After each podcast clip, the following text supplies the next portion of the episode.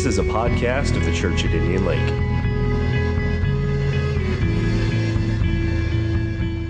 Mark chapter 1, starting in verse 9. Mark chapter 1, verse 9. In those days, Jesus came from Nazareth in Galilee and was baptized in the Jordan by John. As soon as he came up out of the water, he saw the heavens being torn open and the Spirit descending to him like a dove.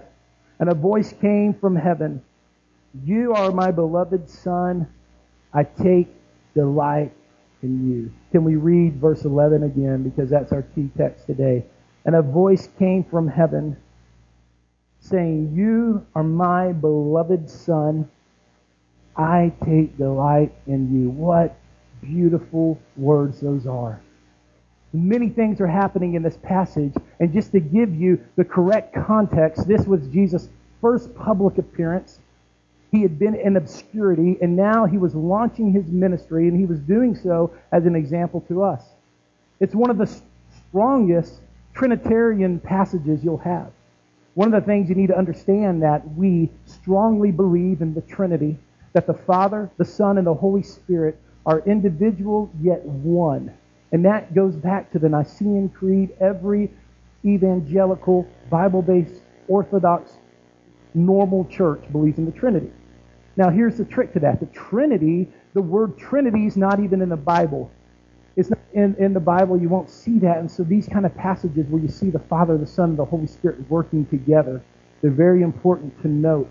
And once you understand that the Trinity is clearly in the Bible, you will see the harmony of the three Godheads who are one God working together. It's a mystery that makes me know that God is God and I am human. Because I've studied it and it's so big to get your mind around. It makes you realize how great our God is. And, and it's a beautiful, beautiful doctrine. The New American Standard version says something, uh, uses an important word in Mark 1.10. You can see it on the screen. It uses the word immediately. Immediately coming out of the water, he saw the heavens open. The word is used 41 times in the book of Mark. And I wanted to make note of that because the book of Mark is different from the other gospels in the sense that it is action oriented, it moves fast, it doesn't get bogged down in the details. It just goes from story to story to story. And that word immediately is used several times. Now, the question uh, immediately comes to us why was Jesus baptized? This is a question that we could spend a lot of time on. Why was he baptized?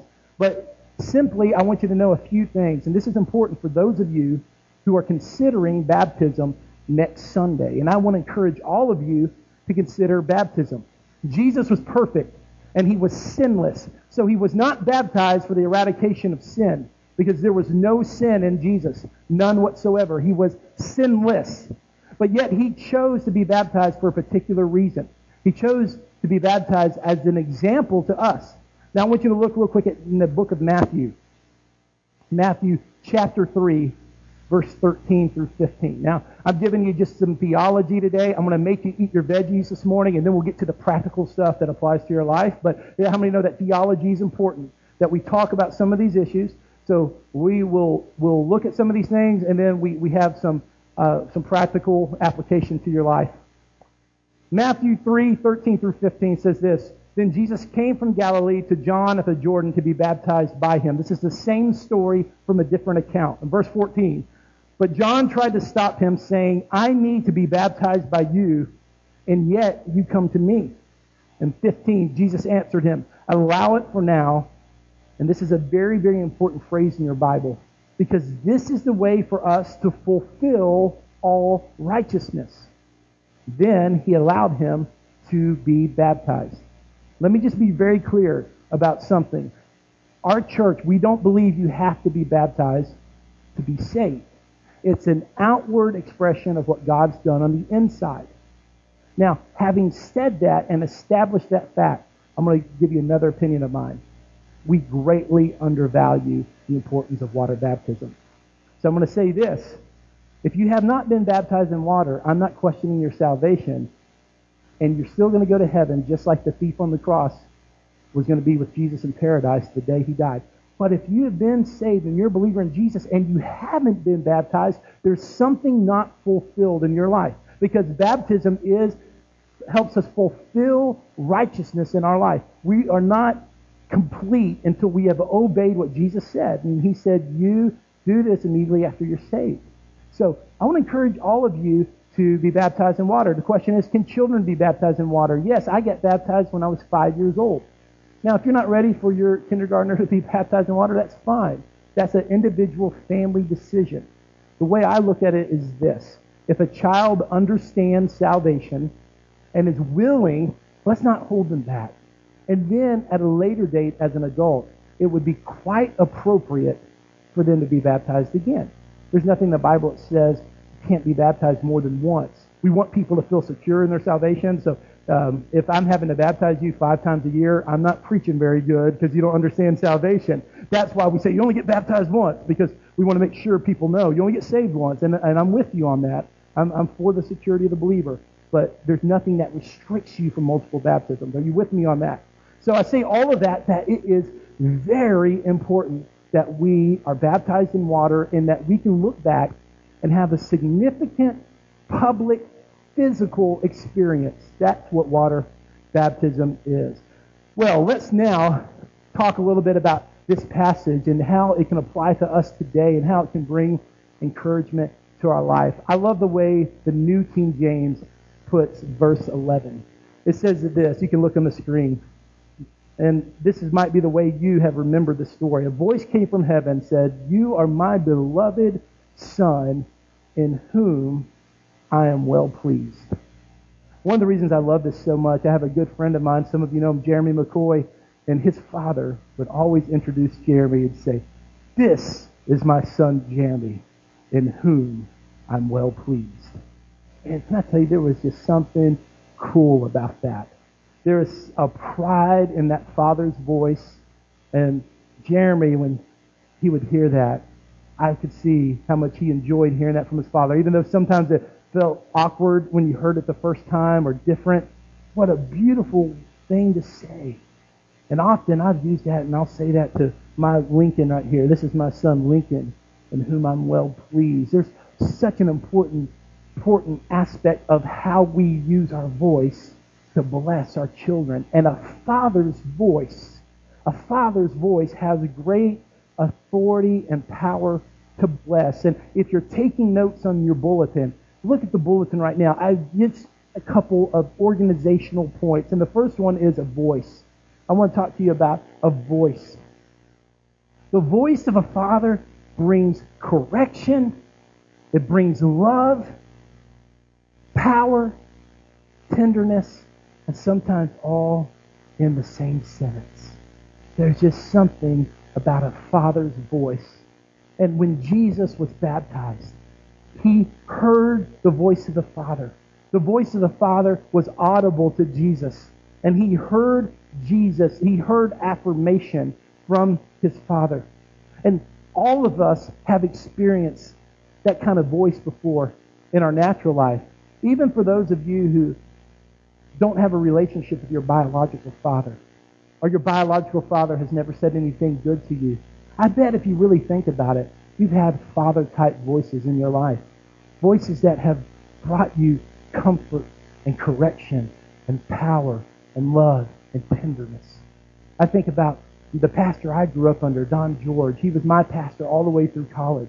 And I heard him preach Sunday after Sunday. And even to this day, when I hear his voice, uh, whether it's through a podcast or uh, an occasional phone call, that voice brings a certain level of comfort because he is a father type figure just by sitting under his preaching my whole life.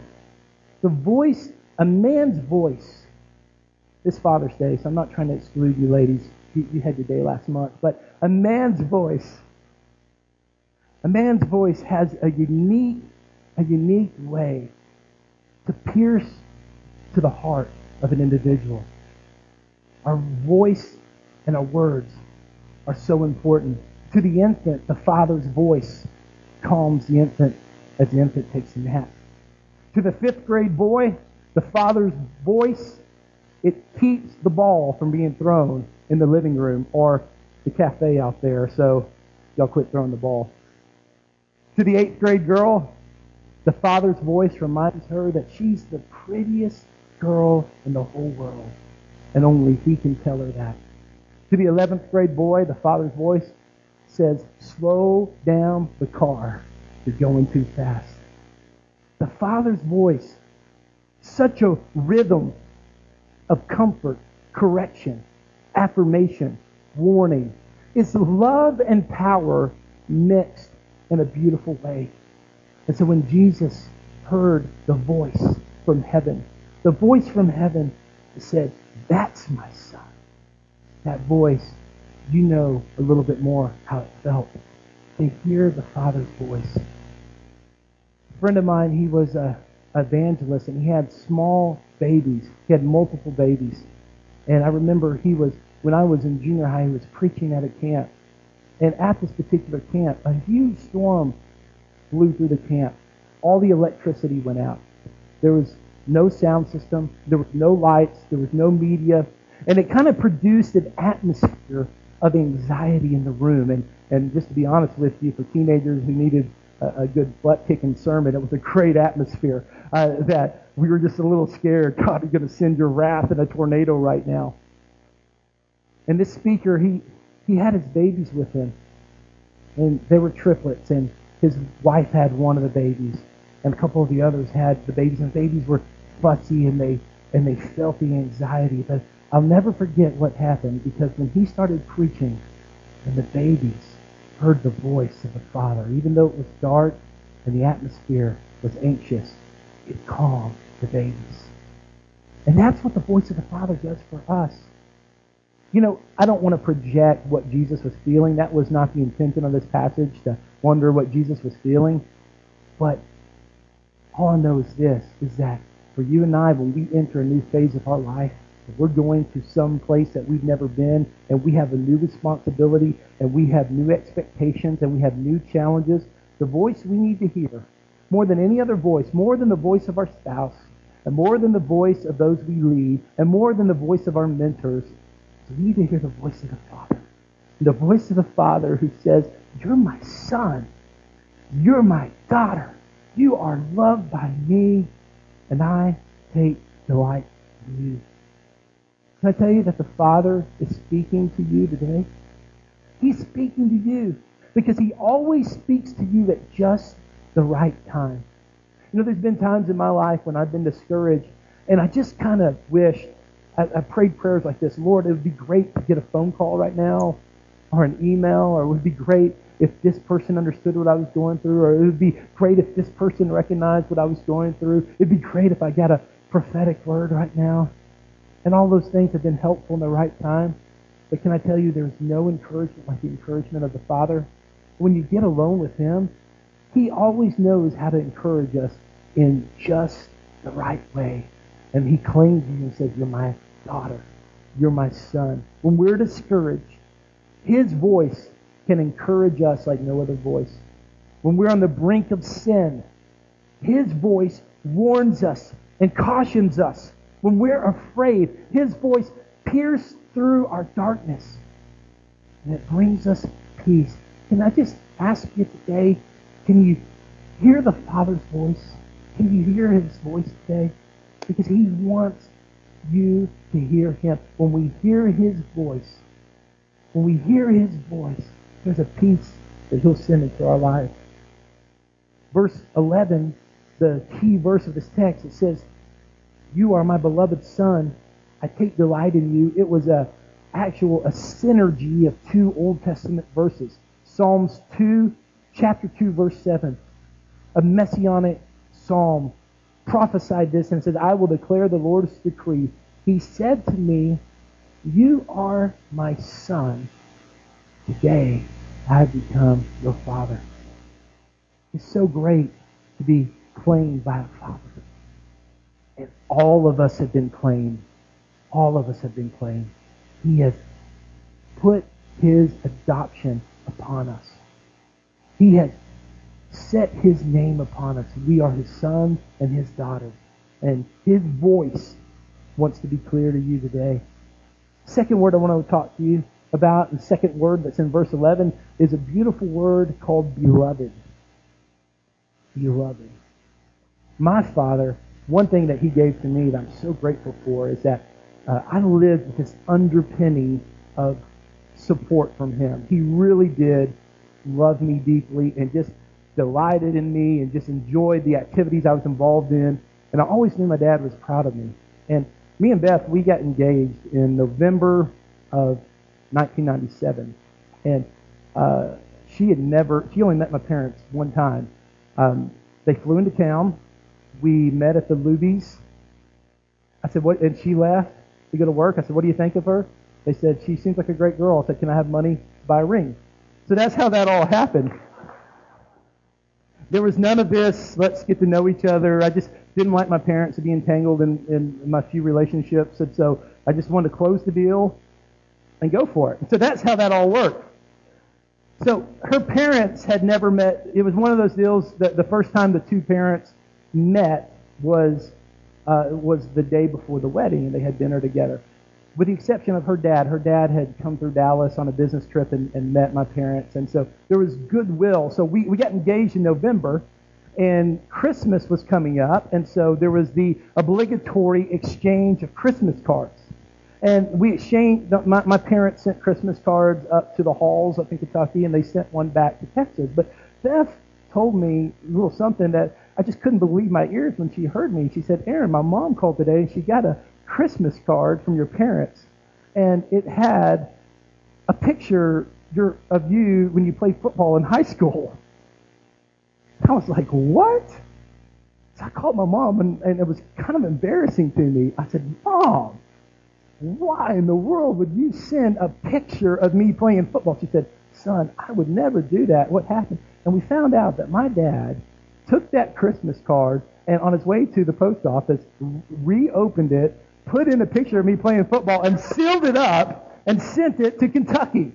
And I, I said, Dad, and I just scolded him good. I was like, that is embarrassing. Now, the funny part is, I said, why in the world did they do that? And he said, well, son, I just wanted them to know that you're no slouch. That, uh, you know, you, uh,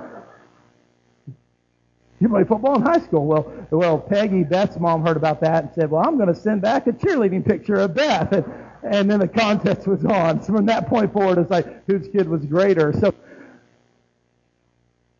and truly, that was embarrassing to me, and, and I was upset. And now, on a day like this, I look back and say, oh, how fortunate I was to have that a father who loved me and was proud of me.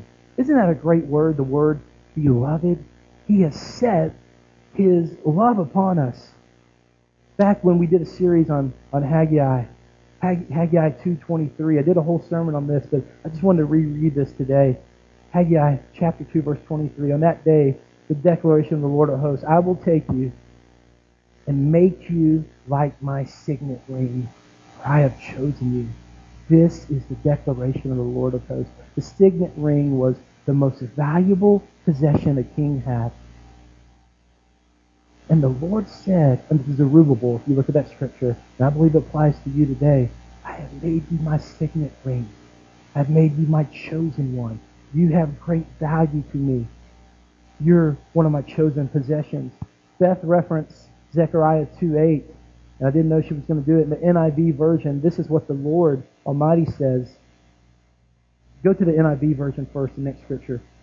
After he has honored me and sent me against the nations that have purchased, that, that, that have plundered you, whoever touches you touches the apple of his eye.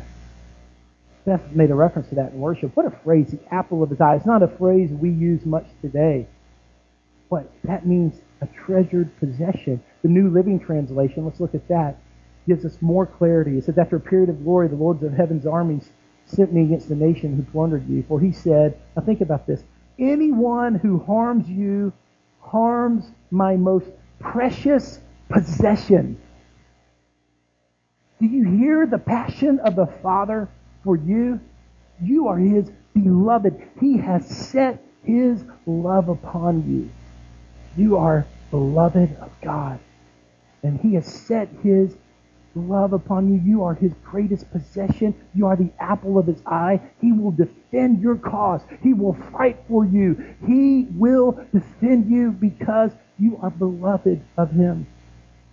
There's a movie I've been watching this, this week that um, I haven't finished the movie. I've watched it in like 15 minute segments, and whenever I bring up a movie, I'm treading thin ice because I haven't seen the end. So if there's an inappropriate part, I just preemptively repent. Is that cool?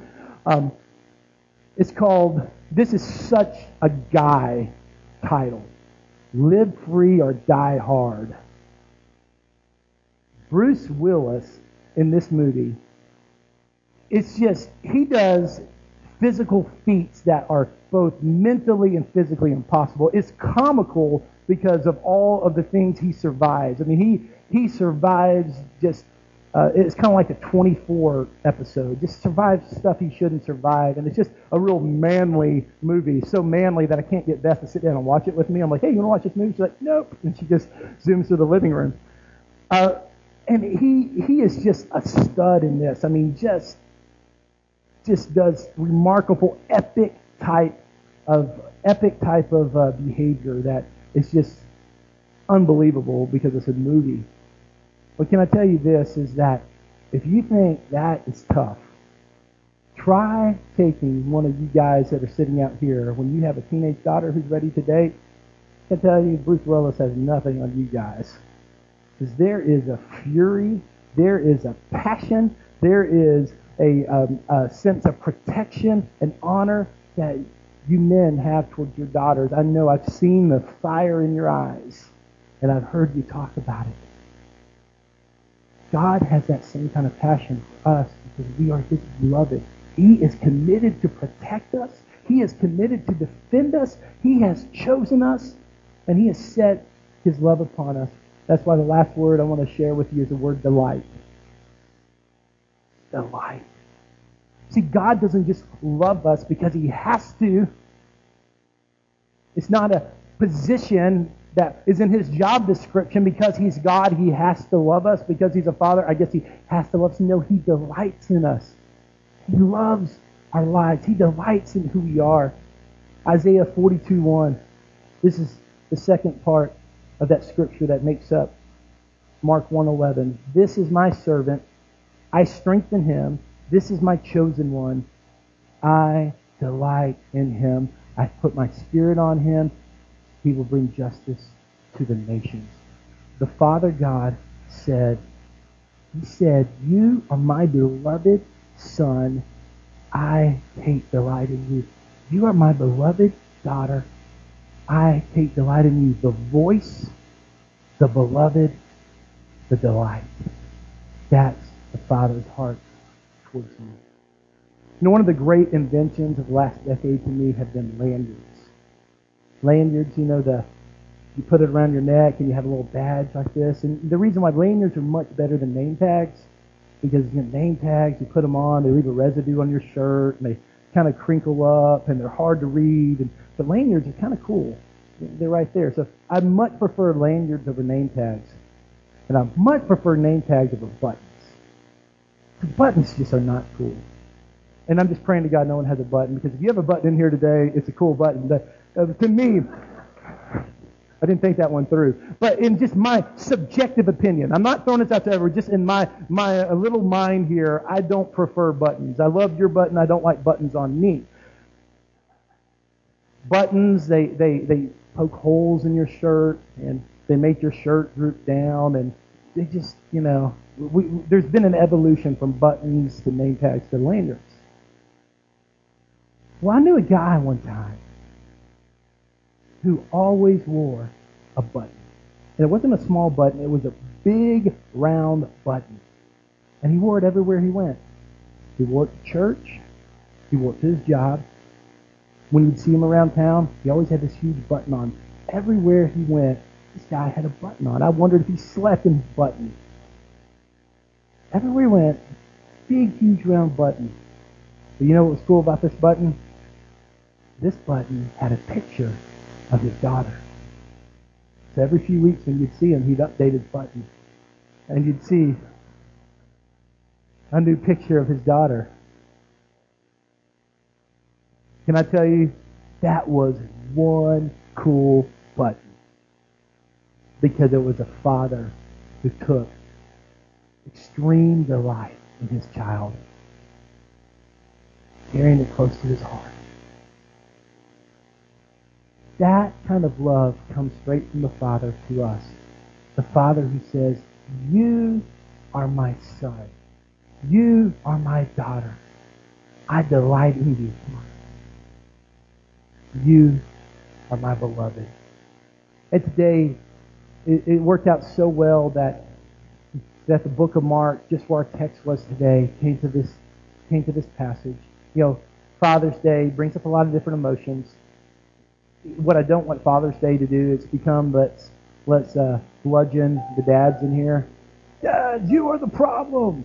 Society is not growing because dads. Blah, blah. Can I just tell you that that I honor you dads today. No father is who they should be. That's why we have a heavenly Father, and that heavenly Father is revealing his love to us today. He loves every single one of us. So let's just right now put down the guilt for not being the fathers we should have been. Let's put down the misconception that somehow we've been tricked because we don't have the type of relationship with our Father that we wish we had. And let's instead, let's receive the Father's love today.